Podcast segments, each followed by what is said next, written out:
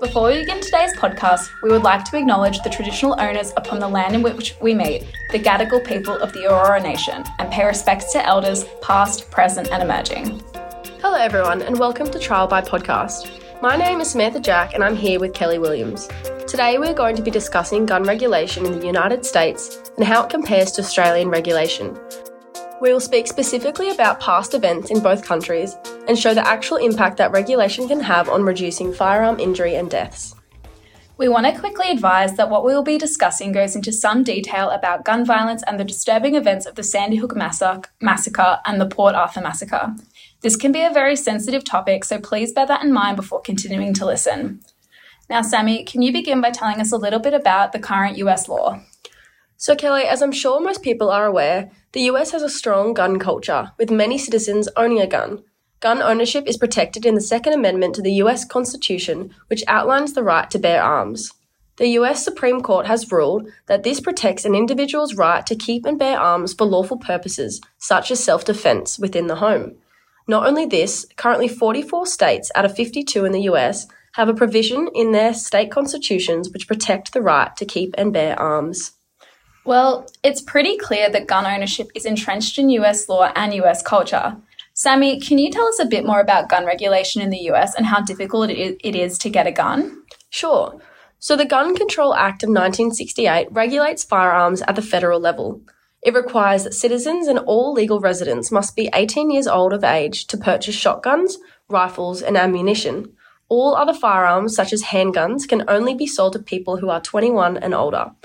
Sammy, apart from age, what other regulations are in place?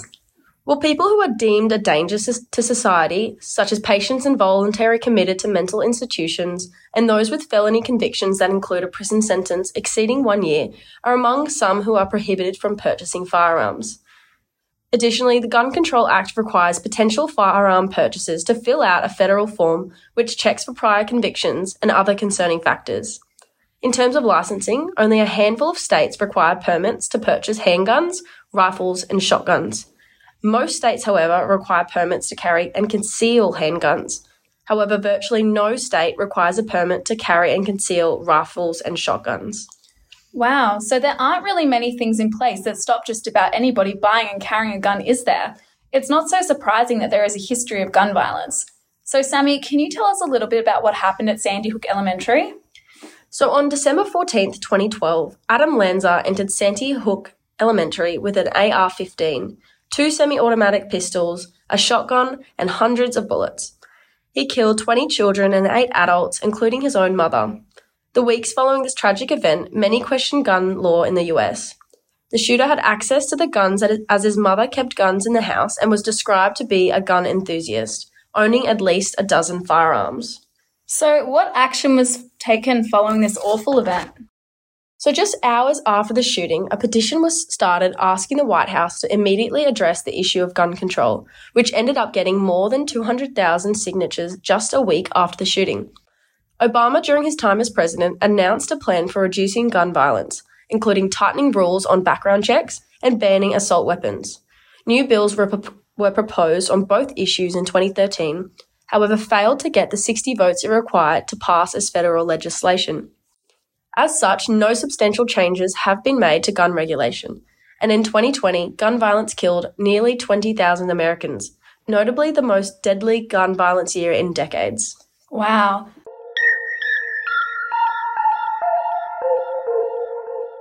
So, has there been any positive action following Sandy Hook? Well, settlement was reached, and the gun manufacturer, Remington, paid compensation to the families of victims of the massacre. This was the result of Remington's marketing strategy, which ultimately was found to be very appealing to young, impressionable teens, including having a TV ad with the slogan, Consider Your Man Card reissued, and making ads for guns look familiar like video games. That's really interesting. It's a shame, though, nothing drastic has yet happened in America to change gun regulation in hopes of decreasing gun violence. I agree, Kelly. So, would you be able to tell us a bit now about Australia's history of gun violence and regulations so we can see how this differs from the US? Sure, Sammy. So, I am sure most people have heard of the Port Arthur Massacre, a tragic event in 1996 where a lone gunman called Martin Bryant carried out a mass shooting at the historic Port Arthur tourist site in southeastern Tasmania. By the end of the shooting, Bryant had killed 35 people and wounded 23. He used a semi automatic rifle, which he had purchased through a newspaper advertisement, and another semi automatic rifle, which he had purchased at a gun shop, to carry out the shootings. Prior to this incident, guns were not well regulated. There was no uniform national firearm legislation in Australia. Some states allowed minors to obtain a firearm license, and there was no specific requirements relating to the mental or physical condition when applying for a license. Also, once you had a license, it was valid for life and semi automatic weapons could be legally owned, just to name a few of the regulations. Prior to Port Arthur, on average, Australia had about 600 firearm deaths a year, with 80% of those being suicides. So, Kelly, what happened to gun regulation following this tragic incident?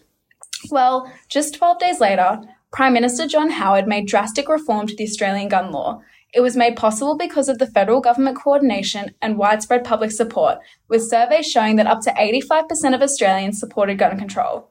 Prime Minister John Howard required that every jurisdiction pass laws to ensure things, such as the minimum age for a license being 18, semi automatic guns being banned except for farmers and professional shooters who could prove genuine reason for needing one, just to name a few. Since the implementation of stricter gun regulation, Australia has had just two mass shootings, with mass shooting being where four or more people are killed. Wow, so it's pretty clear that our gun regulation laws seem quite effective in reducing violence. So, what does Australia currently have now by way of gun regulation? Well, currently we have three national agreements in place, as well as each state having a Firearms Act as well as associated regulations. These same regulations are, are still in place, with the big one being that a person must have a firearm license to possess or use a firearm. And to obtain this license, you must have a genuine reason for needing a gun, which does not include self defense. And Kelly, what about gun culture in Australia? Is it anything like America? Not at all, Sammy. Of course, there are still people advocating for more relaxed gun laws. However, ultimately, they are small in number. The data indicates that the number of licensed gun owners has declined by about a third since the Port Arthur massacre resulted in policy changes, despite a rise in population. However, the number of guns per owner has increased from 2.1 in 1997 to 3.9 in 2019. That's really interesting. So, what would you say is the biggest takeaway from all of this? Well, whilst there has been an increase in gun ownership, it is evident that Australia's policy response instigated by the Port Arthur massacre on 28th of April 1996 remains an example of the significant impacts and possibilities of firearm injury prevention. That's not to say that vigilance is still not required. The very success of our gun laws means that no, no one worries about them anymore, making them vulnerable to erosion. I completely agree, Kelly. Australia really needs to remain alert it would also be great to see America start making progress on increasing gun regulation to ultimately reduce gun violence. I guess it's a really interesting area of law that I'm sure we'll be monitoring in the future in both the US and Australia. Exactly, couldn't agree more, Sammy.